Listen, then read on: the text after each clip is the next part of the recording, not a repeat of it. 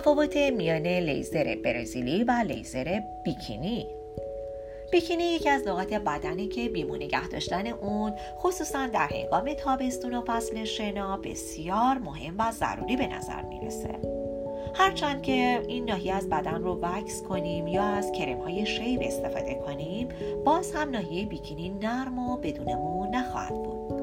بیشتر مواقع دیده شده که هرچند خانم‌ها ناحیه بیکینی رو کامل تراشیدن، اما باز هم جای موهای سیاه و ضخیم از پشت پوست پیداست و این مسئله برای خانم‌های متأهل عذاب‌آوره. مشکل دیگه اینه که اصلاح این کار کار دشواریه و هرچند هم که تازه دقت به خرج بدیم، باز هم چند تار مو از دستتون در رفته و هیچی بدتر از این نیست. برای همین خیلی از خانم‌ها تمایل دارن که لیزر موهای زائد بیکینی رو امتحان کنن. البته ترجیح میدن که نواحی عمومی تر از بدن رو لیزر کنن که هم نتیجه و البته درد اون رو بسنجن.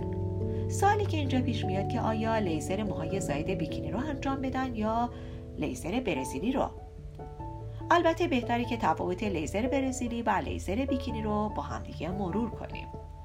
هر دو مشابه هم هستن، به همین خاطر گاهی موجب سردرگمی میشه.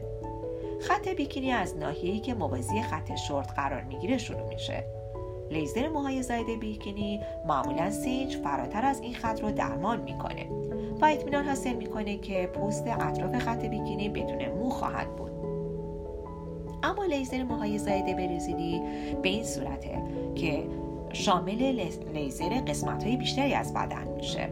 نتیجه این بیمویی کامل بدن رو شامل میشه، اما اغلب اونایی که درمان نوع برزیلی رو انتخاب میکنن مقداری از موهاشون ماهی مانند ناحیه شرمگاهی روی بدن باقی میمونه. البته هر کدوم از این گزینه‌ها میتونه بر اساس خواست شما تغییر و تنظیم بشه. برای انجام لیزر برزیلی و یا لیزر بیکینی میتونیم به مرکز زیبایی و لیزر برکه، مرکز شمال تهران مجموعه تهران اسکین، مرجع تخصصی اطلاع رسانی زیبایی پوست و لیزر، ارائه دهنده خدمات تخصصی لیزر با جدیدترین تکنولوژی روز دنیا، دستگاه اسکلپیون یا مدیو استار، ساخت کمپانی زایس آلمان، با ما همراه باشید.